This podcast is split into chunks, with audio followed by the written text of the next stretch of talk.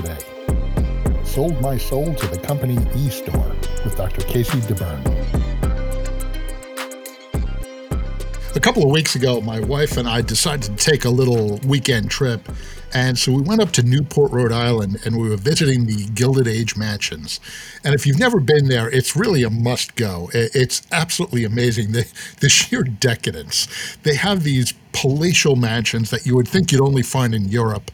Uh, and it's where the, the everyone who was money lived for a while. It's the Astors and the Roosevelts, and particularly the Vanderbilts. And it's just these lavish grounds, these incredible ornate homes and the decorations, everything there. But what really struck me when we were there was thinking about everyone who didn't live in those homes right? All the poor folks who had to build and support and maintain and care for these few people. You'd have like four, five, six people living in one of these homes, and literally hundreds of people who were in the community to support them. Thousands of people, tens of thousands of people who lived in the extended community.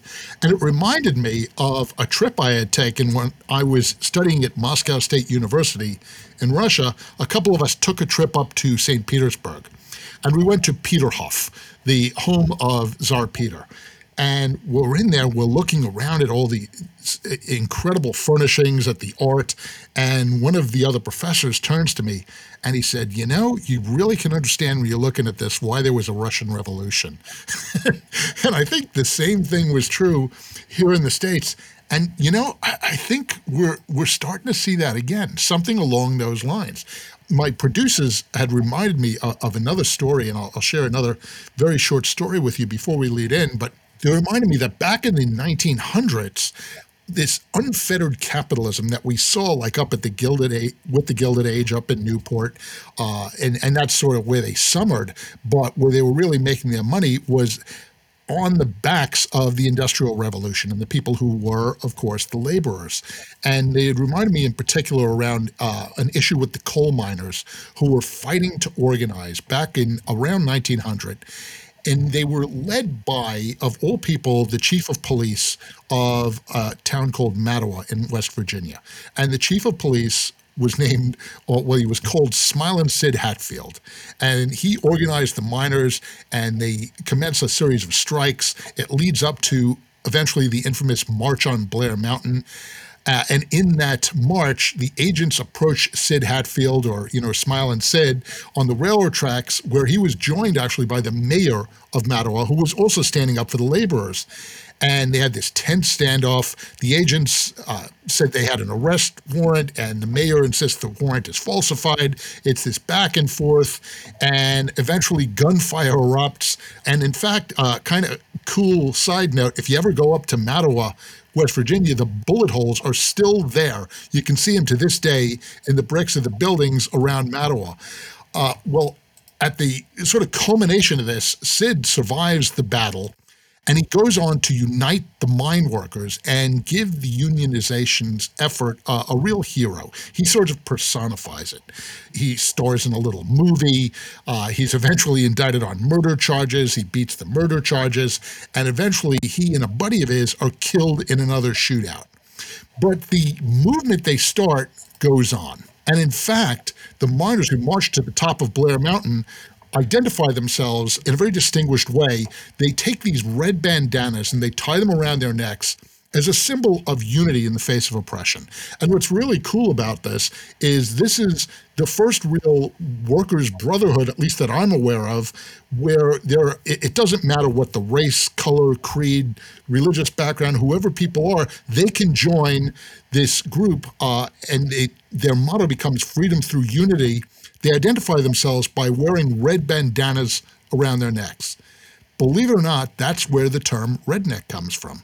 We think the term redneck is for farm workers and people who are laboring in the field, and we deprecate and denigrate people who we call rednecks. But really, that's where it all started. It all started with this idea of identifying yourself as being part of an organization, something that really matters, something where you can come together uh, to be something extraordinary. And what strikes me most about that is what is the motto of the United States? E pluribus unum, right?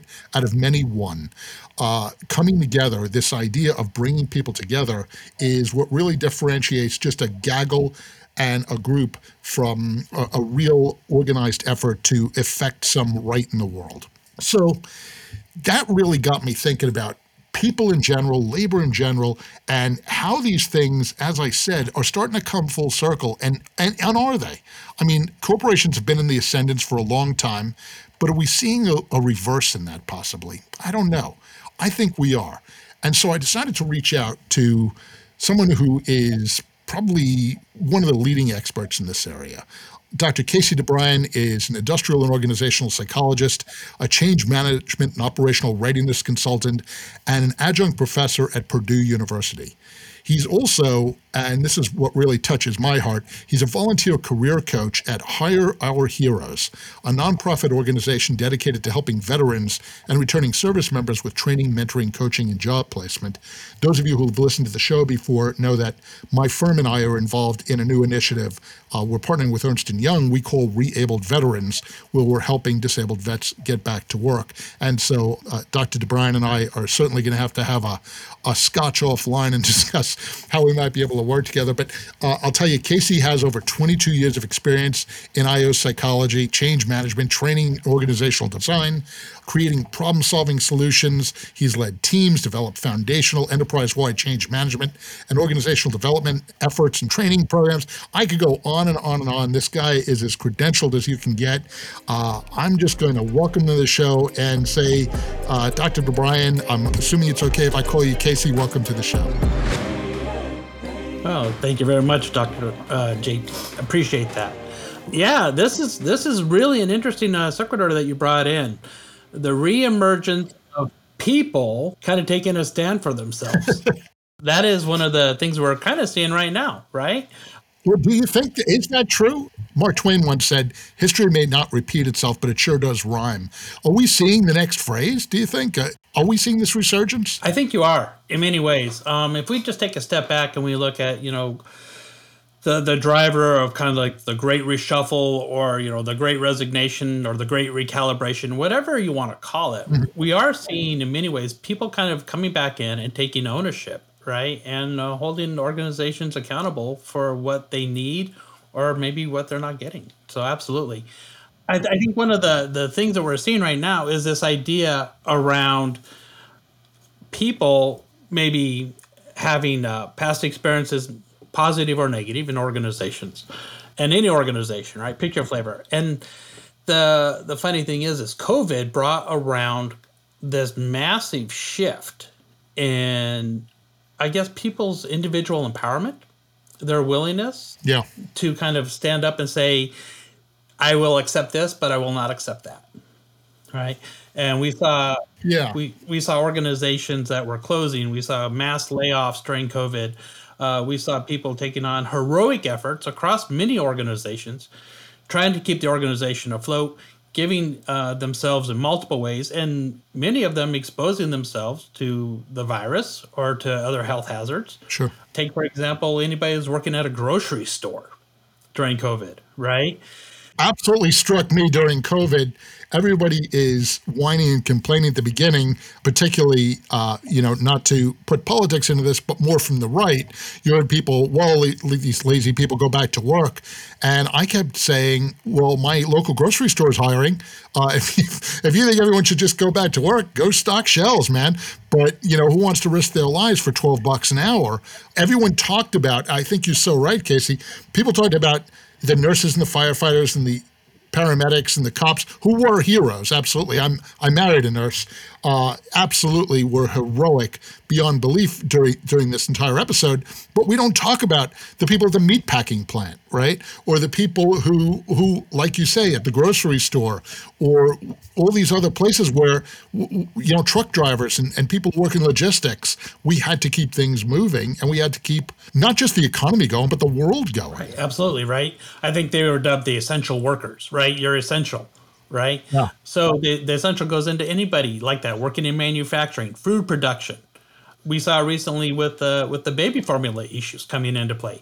All those folks in manufacturing who are making that product that people need. Right. Right. The dairy farmers, uh, the truck drivers, the the ranchers, uh, the folks coming in stocking the shelves. But then also, what about the auto mechanics, the Department of Transportation people that are keeping the roads in roads in check, fixing the lights, all that infrastructure. Mm-hmm. But you know what really strikes me about that, though, Casey? It has you listing these people with very few exceptions, these are the people we typically cast. When we're saying essential workers, it's almost become this polite euphemism. These are the people we used to think of as the blue collar, the people who weren't of a certain caliber, right? With the exception of, of course, there are exceptions. You know, the the doctors and uh, well, I was going to say the lawyers, but nobody really needs lawyers. But but when we're talking about physicians and we're talking about some of these folks, yes, they're essential. But by and large, I think in my experience at least, what COVID came to bring to our to the fore to our attention is these people who these people right who typically the elites would look down their nose at they're who are essential to an economy moving forward. Exactly right. And one of the things that we see is and this goes back to just goes back to the story around the, the mine workers and the striking is we have this this unbalanced I guess we would call it unbalanced sharing of our society, where we have many people who are taking on heroic efforts to make just America run daily. Right. And then we have uh, we have the privileged few who take advantage of that. Right. Yeah. What is it like? Four hundred families control sixty five percent of the wealth in the United States currently. It's it's a travesty. I, I, I hear you. And yet the average worker's wages have not gone up since I think it's 1979. Right. You know, we now have two income families just so you can get by. Uh, and, and I hear you, but on the other hand, you know, and let me play if not devil's advocate, let me play angel's advocate on on the other side. Uh, you're uh, a student not just of industrial and organizational psychology, but I'm sure of the history of labor and work. And when we think about the the changes we've seen just in, well, not your lifetime because you're not old like I am, but in my lifetime, we we've seen these dramatic shifts. Right? It it was I'm old enough to remember, or at least you know my my parents, my grandparents remembered when we referred to laborers as bodies. How many bodies do you have? And then it went to backs. How many strong backs? Right? How many hands when we went to the factory? And we started to evolve to how many heads do you have working for you? How many eyeballs? it wasn't until very recently we started to think about humans as I don't know humans. Mm-hmm. And do you see that as a progression, or or do we still commoditize? Do we still think about, you know, just our laborers as labor? That's a really good question. I think in many ways, organizations as a whole still think about laborers, people as laborers, right? Yeah. Rod Wagner wrote this great book called Widgets, and in it he talks about organizations refer to their people as their greatest asset, head counts, backs, bodies, personnel, but here's the thing people aren't widgets, people are people. What we're seeing with this is this this new shift in people saying, you know what, I don't want to go put myself at risk. I don't want to to go and commute 12 miles, you know, and, and spend $100 a month on gas for my car. That's going to break me. Mm-hmm. I don't want to work 60 hours a week for for $12 an hour. And what we are seeing now is a lot of folks standing up and kind of this resurgence in many ways of, of workers' rights. Uh, the Great Resignation caught a lot of organizations and a lot of a lot of industries off guard. Yeah. Everything from technology to logistics to heavy durable goods manufacturing. And now they're like, wow, what do we what do we have to do to get folks? Well, yeah, I want to hit the rewind button just for a few seconds because what you said was really intriguing to me, very interesting. You talked about how uh, Rod Wagner in his book Widgets is taught, and by the way, we'll post a link to that book uh, on the site. Really great read, uh, and he refers to people. And he makes the point of uh, of people being referred to as assets. Right. I'll tell you, it's a it's a term that's always kind of bugged me. That and human capital or human resources, most of those bug me because assets connotes the notion that they're fungible units, right? That they're interchangeable. That you know, I'll, I'll, it's like when we were kids when we would swap baseball cards. I'll give you, you know, three Mickey Mantles for uh, Joe DiMaggio. I don't know if that was a fair trade, but uh, you get my point. But you know, uh, uh, Jac Fitz-enz, I don't know if you know his work. In his book Human Capital, he makes the point that humans are unlike any other asset, quote unquote, of an organization in several ways. One of them is they get to go home at night. They also are volitional assets, right? They get to make a decision. And they also, well, everything else in an organization is inert, is, is meaningless until humans act on it. And, you know, um, I, will tell you, uh, forgive the minimal digression, but I was actually talking about just this topic one time. Uh, I was speaking at a conference. And I was talking about the value of your people and how you engage your people more effectively in your organization, this kind of thing. This is back when I worked for the Gallup organization. And someone in the audience keeps interrupting me and he keeps saying, Well, you don't understand. Well, I'm a nonprofit and things are completely different with us. And he kept saying that repeatedly. And finally, very much to her credit, the EVP of HR of one of the Fortune 50, and I won't embarrass her by mentioning who, she gets up and says to him, No, you don't understand all of our people are volunteers. They all, every morning, they make a decision, right? They get to choose. We don't have indentured servitude or slavery anymore in this country, thank heaven. People get to decide every day. And I think to your point, Casey, what you're speaking to is people are like starting to wake up to that, right? This notion of you're not obligated to do the 20 years, 30 years and get the gold watch. And, you know, you have rights also, and, and you have a right to a life. Yeah. Absolutely. And what we're seeing is, I mean, and this is historical. This goes back to, you know, the economy is cyclical. And what we're seeing now is we, we see these ebbs and flows and these peaks and valleys in how workers kind of rise up when they feel that their personal safety, their rights, their psychological safety, their happiness are being impacted, right? Uh, we saw this take effect in the 80s, right? And we had the, uh, you know, kind of a, a great not a great recession, but a, a really substantial recession. And workers, again, lost their jobs. Uh, people were taking in heroic hours. You had departments of one taking on all this work. And people remember that, mm-hmm. right? And they remember that again in 2008 with the Great Recession, right? And people were laying off. And it was it wasn't so much about, you know, you're lucky to have a job.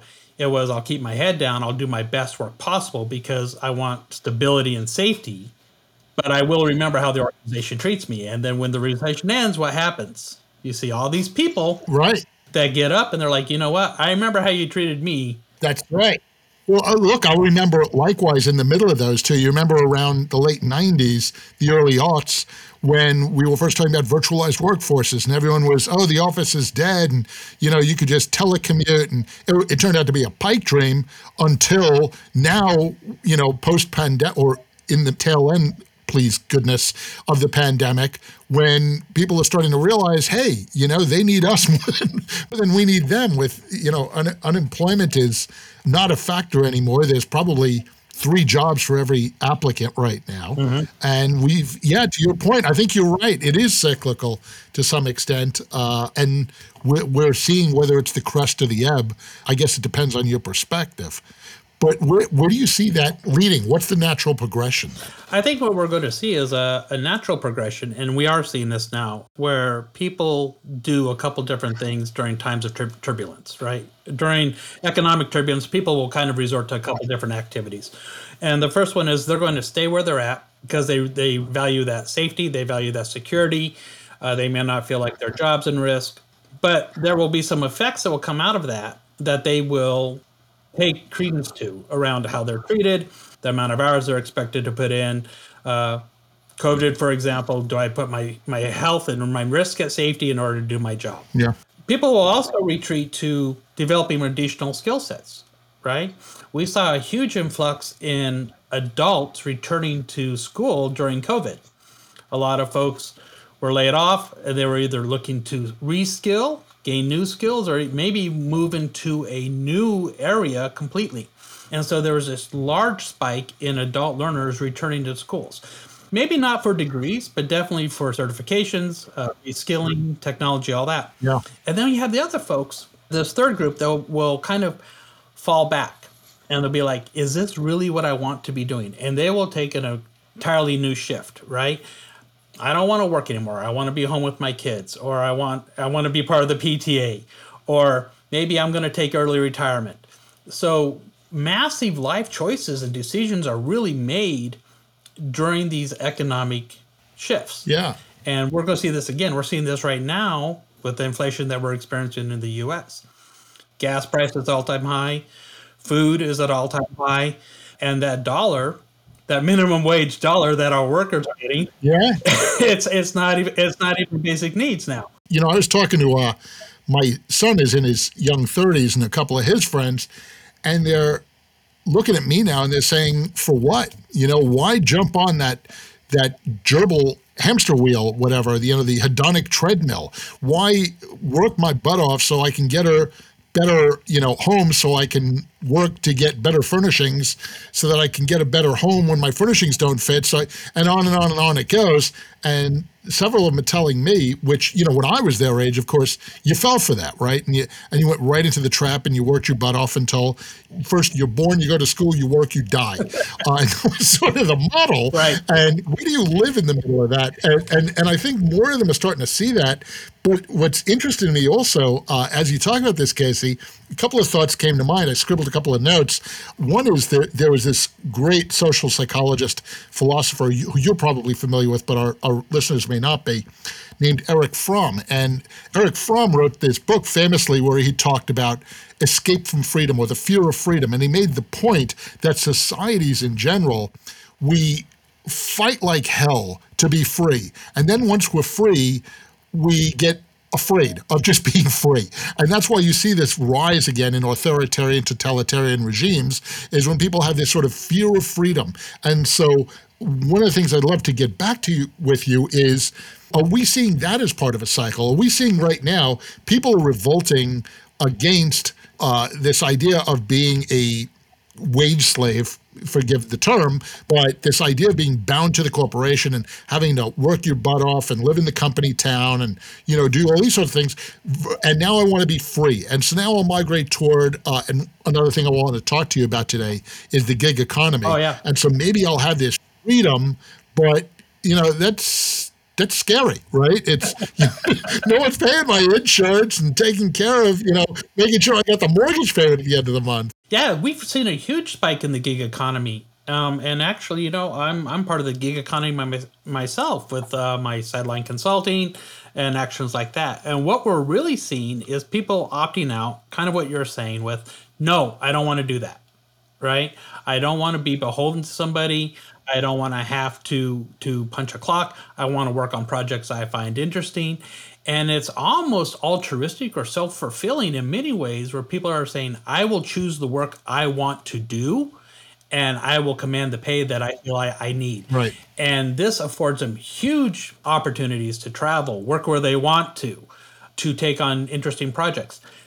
And that's wonderful. The downside is, is that to be that free, you are giving up some securities right? Right, right. We give up, I mean, it's a trade off, freedom and security. But the other side of that coin, though, Casey, is, and I've really thought about that, by the way. I'm glad you brought that up, that you're really, when you think about it, you know, maybe uh, in many ways a gig economy worker, right? You think about being even in your role as faculty, whether I don't know if you're in a, a tenured track, but even if you're on a tenured track, uh, those of you listening who don't know any better, your real income comes from elsewhere when, when you're a professor for the most part, right? Uh, that's how you get a nicer house and a nicer car. Uh, everyone who thinks, by the way, out there that university professors have it made, uh, wow. Uh, I'll tell you, check the numbers. But uh, they do it out of, which is awesome, right? Most professors do it out of a true love of teaching or research or both. It's one or the other or both, or and, and working with the kids. Uh, and incidentally, for me, kid is I'm sold. Anyone under 40 is kid. but when when you talk about that and you talk about this sort of trade off between freedom and security, I think also from the lens of myself as a business owner, right? And one of the challenges I and, and my colleagues, and, and I own a mid sized company now, but I was a Fortune 50 exec, and we see this rise of what I think the people in on the corporate side would would tend to frame it as a decreased work ethic, right? They would start to say, I think if I asked my my fellows who I've worked with in the past, how do they see this move toward freedom and work life balance and toward these issues, I think they'd see that as well, people are lazy and they just don't want to work anymore. What, do we say to them? I say um, maybe reframe that and look at it from the lens of people aren't lazy, but they want to choose the work they're doing and they want to be satisfied in their work and they actually want fulfillment in their role. I don't think people are any lazier. I mean, the we hear it all the time, you know, the oh the the greatest generation, the boomer generations and their work ethic and they stayed at an organization for 30 years and then another 15 after that. We see a shift in generations around how people view work. Yeah. But then also in in the satisfaction and the fulfillment they get from their job. And I think what we're seeing is a lot of lot of generational shifts, and I, you can't even say that it's it's the millennials or, or Gen Z or the new generation coming up because I know people who are Gen X, like like my generation, who are who have chosen to remove themselves right. and take on those those gig roles or become their own full time consultants. And what we're really seeing is people saying, "No, I don't want to do just work. I want to do work that's meaningful, that matters to me." Meaningful, yeah. You know, it's it's so interesting as you say that. I, I candidly, I'd never thought about it this way, but really, what we're talking about is a fairly historically recent phenomena, I guess. Because when you talk about like, let's talk about how Henry Ford sort of changed the nature of work and bringing people to production lines. Before that, most people were employed either at agricultural initiatives, in which case, look, nobody takes more pride in their work than farmers. Uh, I've known a couple of genuine, actual farmers and ranchers, and most of them are, are inordinately proud of what they do. And then the other cast of folks we had before the Industrial Revolution were crafts right. persons, right? People who did crafts, whether that was making quilts or making chairs or whatever you were doing. And do we maybe in some ways see not uh, a change so much as, based on what you're saying, a return, right? Maybe we're coming back to saying, I don't want to just be a cog in the machine anymore. I want to be engaged in substantive, meaningful work that makes a difference. I really think we are. Yeah. When I when I look at the the students that are in my classrooms, I have a wonderful mix of adults that are returning to school, and then also I have kids that are kind of just you know finish their bachelors and moving into graduate levels. And the number one theme that comes out of every conversation I have with with folks is I chose this profession, I chose this role because it means something to me, and I want to pursue this for a higher personal achievement, right? I want to contribute in a way that resonates with me. Mm. And I think when we think about the post industrial movement, we think about post industrial leadership, and even the, the psyche around giving your life to organization for 30 years, working in a cubicle, that shift, they see that as soul sucking. That's not living. And we see a lot of this come about where people are kind of designing their own lives and the way that they're doing that is through gig work or through, you know, contract work or maybe even just working at an organization for a year, doing something fun and exciting and then moving to a new company, right? Yeah. And a lot of this great reshuffle ironically goes back to that same sentiment. People left COVID, right? People got real with themselves. Am I happy? Am I doing what I want to do? Do I feel appreciated? Do I feel valued? Am I making the money that I should be making? And if the answer is no, then they're saying, well, I'm, I'm going to go do that instead. Yeah. Very interesting. You know, again, uh, I think such an interesting perspective.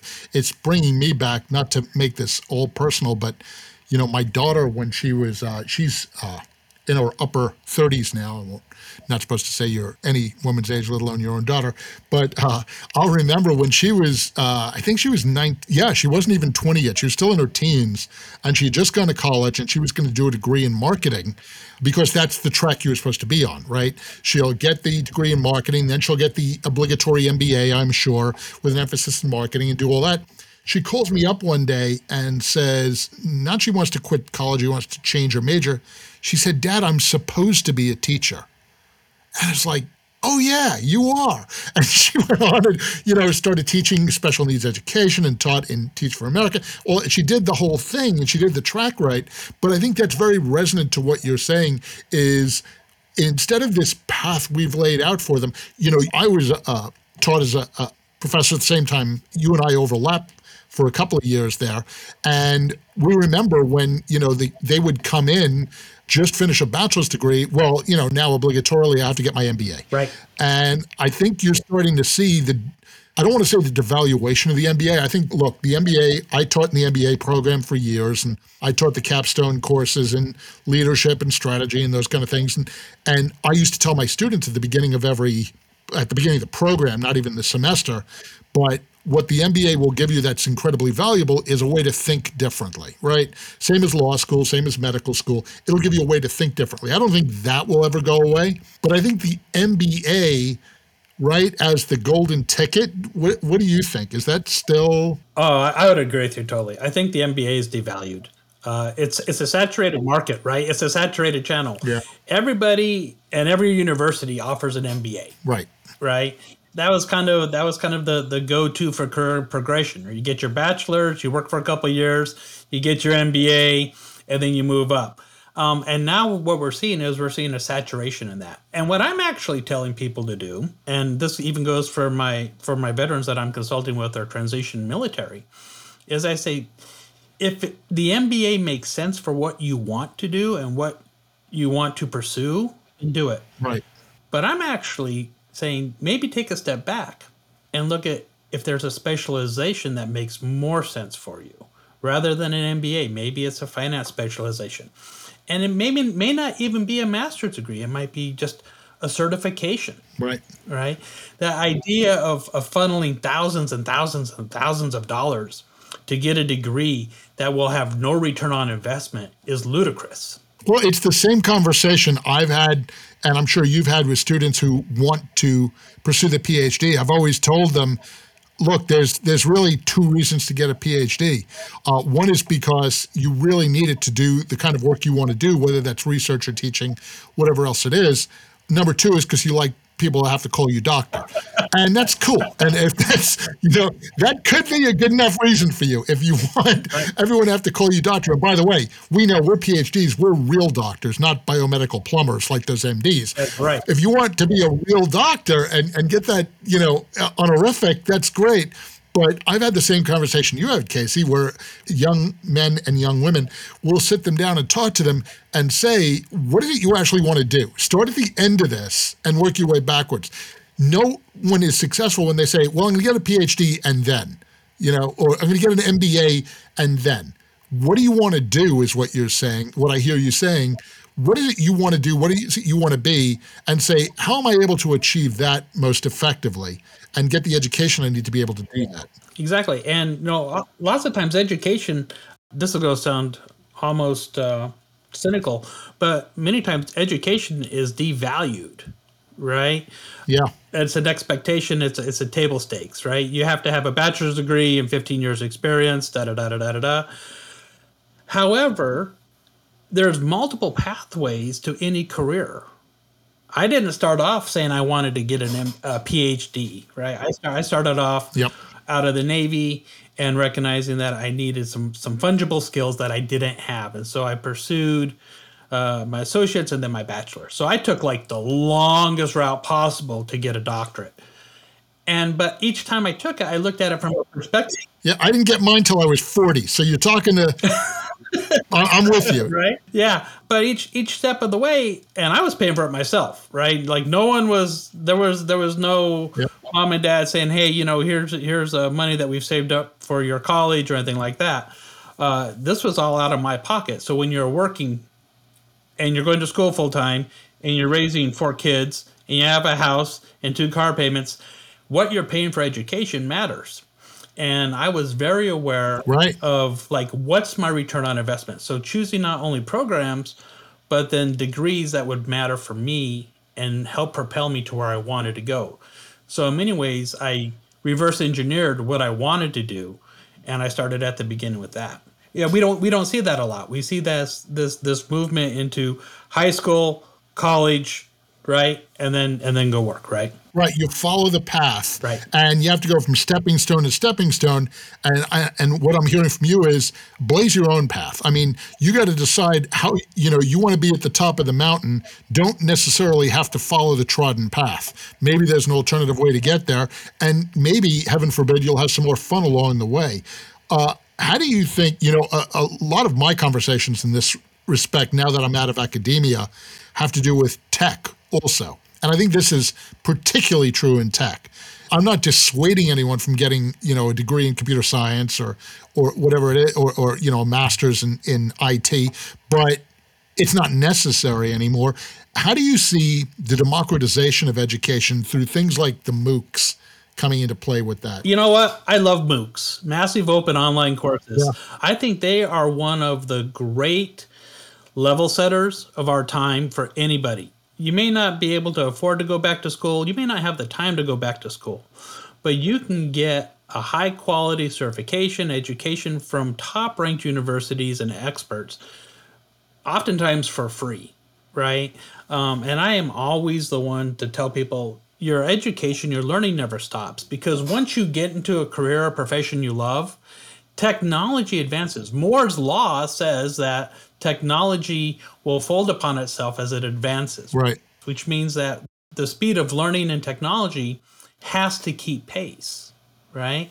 I don't think I'm an expert in anything anymore. Maybe maybe 5 years ago when I was at the height of of research and teaching, I was an expert then, but if you don't keep up with technology, if you don't keep up with changing theories and constructs and ideas that are that are taking to effect, you can lose that. So massive open online courses, those are all great ways to people level set their education. I'll tell you, I, I couldn't agree with you more. We have one of my offices, or, or we have a subsidiary actually in South Africa. And I have this uh, young, young, young uh, fellow working for us there. I mean, he's got to be in his young 20s and just brilliant. Uh, uh, codes like the wind. You know, I, I told him once that he, he codes like Hemingway. I mean, he can do just in a few lines things that are unimaginable. And of course, he told me I code like a hamster on heroin, but that's a whole nother conversation. I get no respect. I'm like the Rodney Dangerfield of, of tech. But I asked him, where did you, you know, where'd you learn this? How'd you learn to code like this? University of Johannesburg? He's a kid from Soweto he learned he said we had uh, there was a public internet access. So when i asked him where'd you go to school? he said uh, mit really? Yeah and carnegie mellon. What? Yeah and harvard. And he started listing them off and he just did the moocs for and it's like you know it reminded me of you remember uh, what was that movie? Good Will Hunting right? It's like i got the same education 37 in late fees at the library. It's like literally getting the same education, literally sitting in these classes. It is, and ah. one of the things, uh, my oldest daughter, she's uh, she's out on her own now.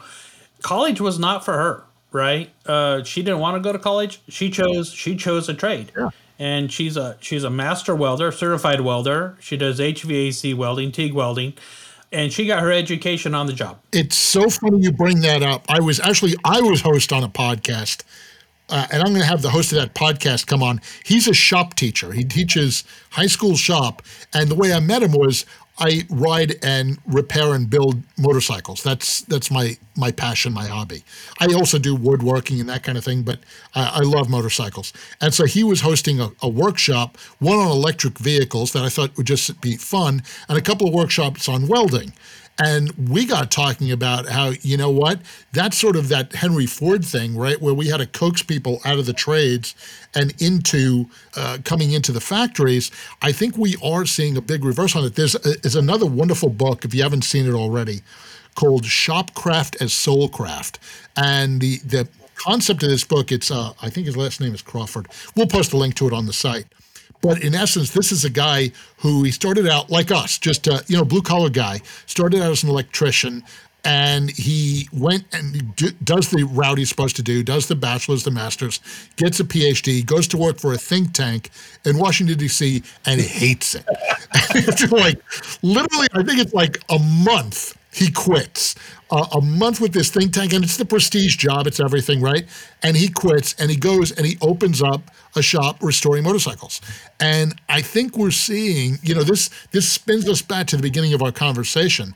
I think you're seeing so many people who are saying, you know, is there not even an alternative path to success? How do I define success? And how do I get myself there? And does it have to be the way my mom and dad did or my grandparents did? Yeah, absolutely. Um, one of the the big things that we're seeing right now is, and we've we've done it to ourselves. right? We've created this problem ourselves where we, for so long, preached high school, college, right? High school, college, high school, college. Don't get good. If you don't have good grades, you can't get into a good school. Can't get into a good school, you can't get a good degree. If you can't get a degree, good degree, you won't get a good job. And we've we've done this to ourselves where we have promoted higher education for so long, and now now we have these essential trades, these trades that people literally need to have. And we don't have enough folks to do it, right? Right. Welders, plumbers, electricians, constructions, uh, butchers, bakers, right? Uh, truck drivers. Yep. The the hard blue collar redneck, right? Skill tra- the, my air quotes redneck skill trades, right? That we've Yeah. Yeah. we programmed people not to go for, right? Because that wasn't a worthy profession. Yeah. And you know what? My daughter is the happiest person in the world when she's got a TIG stick in her hand and her mask down, right? So I think what we need to be doing as servant leaders, as educators, as parents, is not so much prescribing a pathway for our kids, but talking to them about opportunities and what they what their passion is and what they want to pursue Yes. and then say, okay, there are 47 ways that you can pursue this passion. Which pathway do you want to take? Right? My my second oldest son just joined the army out of high school and super proud of him, but he wants to be a chef, right? And I was like, that's great. And he could have gone right into culinary school out of, out of high school, but he decided no, because what I want to do is I want to get some real world experience Sure. and then I'm going to use my GI Bill, and then I'm going to pursue culinary school, and that's how I'm going to do that. So again, 47 pathways. Which one works best for you, son, and how can I help get you? And, and that's exactly. You know, I'm, I'm a big fan of Anthony Bourdain. Read uh, all of his books and, and was a fan of his. Oh yeah, Tragically took his life, but in his au- autobiographical biographical works, he talks about how he attended the Culinary Institute of America, which is you know sort of top of the chain. He said, "But I learned to cook in right being a line cook and and in sweating in the kitchen mm-hmm. and in the back rooms." And you start to see to yourself, you know, and you, he never says it outright, or at least I don't recall him saying it. But if you had to do it over again, right, which path would you have taken? And I don't know. And and, and I think Casey, the, the point you raised throughout our conversation is really instead of trying to figure out A to B to C to D, which, you know, I, I joke around with people, and I'm sure you do the same thing. You're a former Navy guy, I'm a former Army guy. Right. So I was really in the military, and you were kind of, you know, sort of pretend military.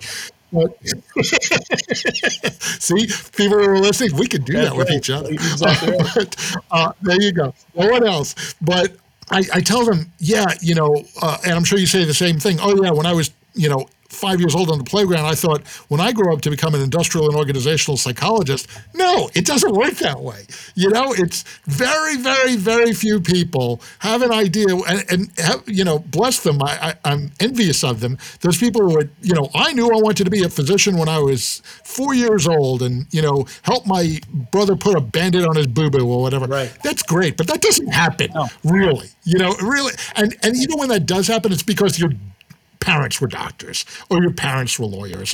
That, that's really why it happens. It's really environmentally shaped. And what you're saying is, to heck with all that, put your sights on what would make you happy. What does a happy life look like? And let's get there. That's exactly what I'm saying. You know, and I'm sure I'm going to get some hate mail from parents like, "Oh, you got to give your kids direction." no, I don't. I have I have five kids, right? Five kids, one grandson, and I have taken the same approach with every kid, and I take that same approach with my students, and I take that same approach with people I'm mentoring, Right. uh, returning veterans, service members, uh, just people that reach out to me for coaching, consulting. What makes you happy? and how do you how do you monetize that okay great now you have an idea about the job you want to do how do you want to get there and you don't you may not need a degree right you you may not you may not even need to go to school you may just need a couple certifications and some work experience Right. but take the time to look at all that Yeah. But then let me put uh, a, a little grist in the mill here and let's yeah what about technology? How does technology become a factor in that? You know, there's this big fear right now of the rise of the robots mm-hmm. AI and the robots are going to take over your job. Mm-hmm. Uh, and I mean, to some extent, that's true, right? Uh, and, and, I'll tell you in a bit uh, an article I wrote about this. But um, what are your thoughts about as technology starts to displace people from these professions, from these jobs? How do you start if you're 20 years old, 30 years old, and starting to build a career forward? How do you account for the unaccountable? For those, no one knows, to your point, what technology is going to bring, what tomorrow is going to bring. Right. So, how do we start to prepare for tomorrow today?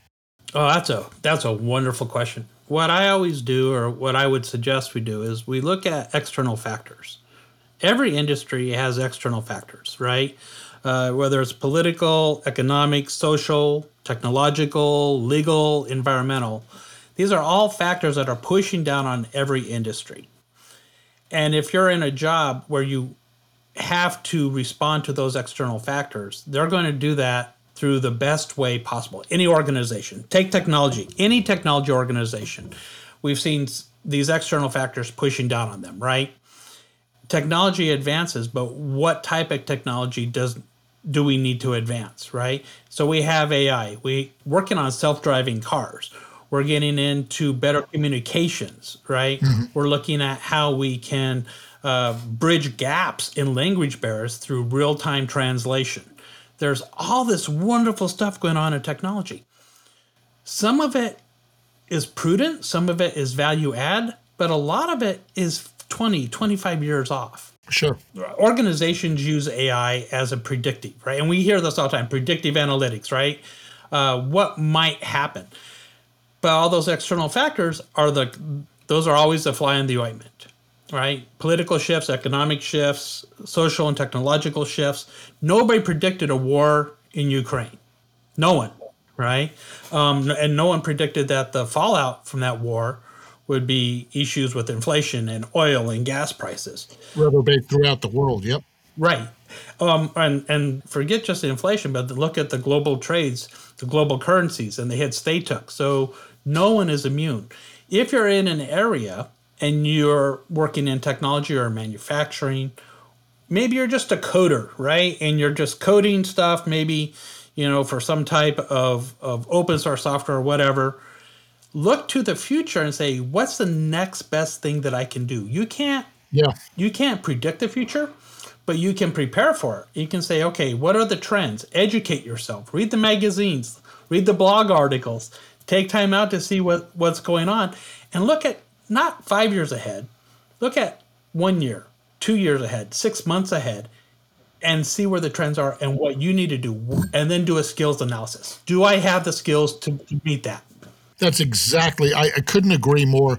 I do this uh, keynote address. I've done it for a couple of years now. That I titled "Observations of a Myopic Futurist," and I make the point that anyone who's telling you what's going to happen 20, 50, 100 years from now, just run because they're full of crap. They're trying to sell you the Brooklyn Bridge. But right three months from now is reasonably predictable, especially if you're talking about a macro investment. If you're talking about should I go to college or should I, you know, learn to be a, a, a carpenter, the world isn't going to change that much in three months, in six months. You can start to plan even for a year, maybe even three years now. And and I think what I'm taking from your point is adaptability, flexibility, fungibility, dyna- dynamicity. Mm-hmm. You have to be willing to change and to move. You know, I, I, I point out to people that when my father was first going to work in New York, the most populated job, the most common job in New York at the time was stevedore. Now, how many people listening, raise your hand, and I can't see you, but raise your hand if you even know what a stevedore is. We don't have them anymore. Stevedore is another name for longshoremen. They were the people who picked up heavy things and put them down, taking them on and off of mostly of ships. And they got replaced by forklifts, by containers, Maersk. Uh, some of these technologies came together to do away entirely with the stevedore. Well, we don't have a bunch of stevedores walking around unemployed in New York. What happened? People adapted. Right? They they learned other skills and trades. Look, I'm not insensitive to the fact that when self-driving cars eventually are fully instantiated, there's going to be a lot of people who are displaced who don't necessarily want to learn to be a coder or you know do something else. But to your point, Casey, this isn't going to happen tomorrow. Right. We're not going to see, oh shoot, you know, it's Thursday. I woke up Friday, and all of a sudden there's no truck driving jobs left, huh? Uh, and even the, there's got to be this transitional period, and then even when you're the nature of driving a truck changes to you know the, the machine will do most of the driving. I was talking to a, a pilot when I just took a flight to last flight I took to Australia, and if you've never done that, totally don't recommend the flight, but love Australia. it's 24 hours in the air, 23 hours in change. It's a brutal flight. Yeah, it's brutal. Yeah. And so I asked this pilot, you know, how much of that does the autopilot actually take on. How much do you do? And he said, by my calculations, I fly about 12 minutes. He said, I fly at takeoff and landing, and that's about it. Other than that, the entire 24 hours is done by autopilot. And I'm thinking, half thinking to myself, what the hell are you doing there? Right? They're still paying you a fortune, but I, am damn glad he's in the cockpit right? And he doesn't have to do the takeoff and the landing. He's just, he tells me I'm quote unquote old school, right? And he likes to have the yoke in his hands when it's taking off and landing. The rest of the time, ah, he'll let the machines do it. Uh, we're going to see that with truck drivers, uh, is my point. So we're going to see these transitional phases. Oh, yeah. And I think your point is you don't have to worry about what's going to happen 50 years, 100 years ago, which, you know, I'll tell you, I'm all about AI. I, that's my area of business. And people keep saying, what about when AI takes over and general AI? I keep telling people you're we're at greater risk of overpopulating Mars. And AI, you know, the AI. You know, yeah, exactly. Relax, relax. Yeah, yeah. And I, you know, I think that's right. There's, there's, uh, there's the reality and there's perception right? And people have perception. They hear about all these wonderful technologies coming up. They hear about all these new new uh, opportunities. I read an article, a futurist article, where they said right now, in our time, there will be 12 new jobs that did not exist right now in the future in five years. There'll be 12 new jobs. Wow. Right? New entire categories. New entire categories, right? Wow. And I'm like, okay, that's really progressive. Uh, but what you're making an assumption on are all these external factors coming into play and not messing anything up. So looking forward five years is ridiculous. Look forward six months, look forward one year, right, and then plan accordingly. And if you don't feel safe or secure in your job, if you're worried about your robot taking your place, then start being proactive now and start upskilling yourself for your next move. Brilliant. I love it. I love it. So all that said, let's put it in a nutshell. Yeah. And I know you've got five kids and a grandkid, daughter or grandson? Grandson. Yeah. Okay. So you've got five and, and, a tyke. When the grandson comes to you and says to you, you know, Grandpa, cut through all the, I know you're a professor, get over it. Uh, just give me some advice. What do you tell me as I'm, and now, you know, let's fast forward. He's 18, 19 years old. Mm-hmm everything is changing. It's you know the only constant is change. Uh, things are always moving. What do I do? What, what's your guidance? What's your advice, Casey? Oh wow. I think what first thing I would do is say one, what makes you really happy? Hmm. Like what makes you happy to do? What makes you and I don't want to be cliche and be like, what gets you out of bed in the morning, right? Right. Because even like the best job in the world, you still have bad days. But what what's something reasonable that gives you joy that you feel you can contribute to and that you can learn from, right? Okay, great. Never lose sight of that. And it's going to shift and your job's going to change and technology is going to change and economy might muck it up, but never lose sight of the purpose behind what you want to do and why you do it. Yeah. And then once you know what that is, get really good at it and continue to grow and learn and upskill and get rid of the old skills you don't need. And don't be afraid to go out and find the stuff that you do need and take it from a novice approach.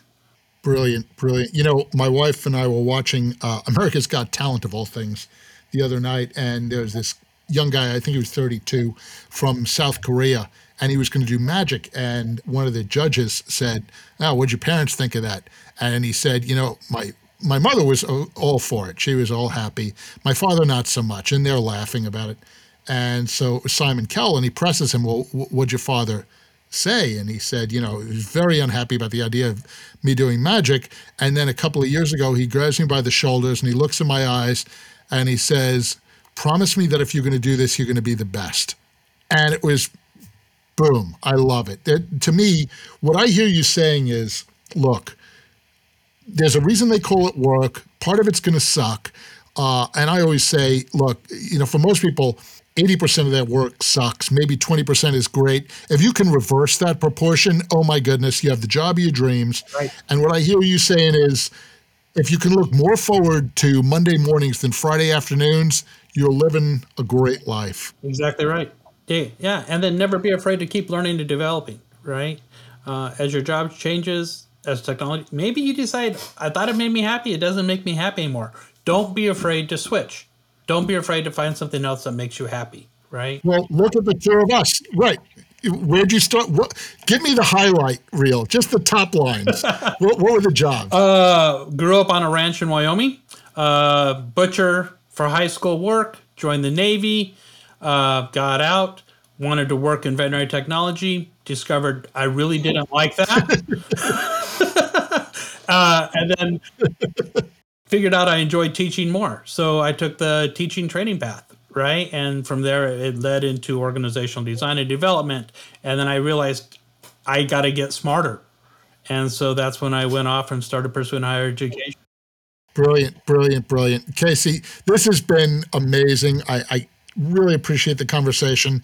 I'm going to hold you to uh, committing to have coming back to talk to us again, particularly when some of these things start to shift, as the economy starts to change, mm-hmm. as the the attitudes in the workforce start to change, as some of these issues come up. I hope you'll join us again to continue this conversation. It's been fantastic. I would absolutely love it. I had a I had a blast, JT. Thank you. This has just been great. Thank you to all of our listeners for joining us for this episode. We really appreciate your support and hope you enjoyed the conversation. We just wanted to take this opportunity to remind everyone that the Tomorrow Today podcast is a nonprofit venture committed to bringing awareness to important social issues.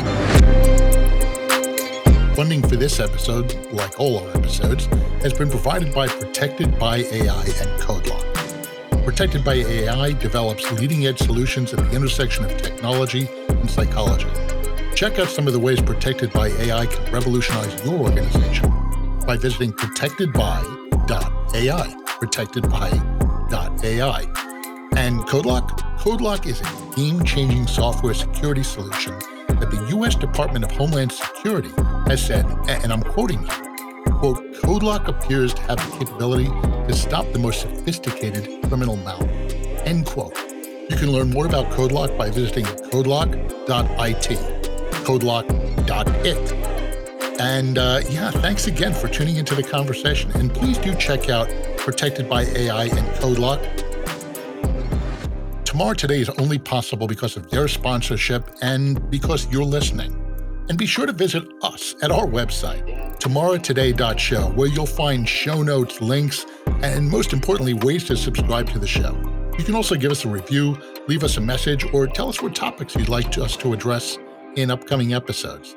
Thanks to all of you again for joining the conversation and for helping us make a better tomorrow today.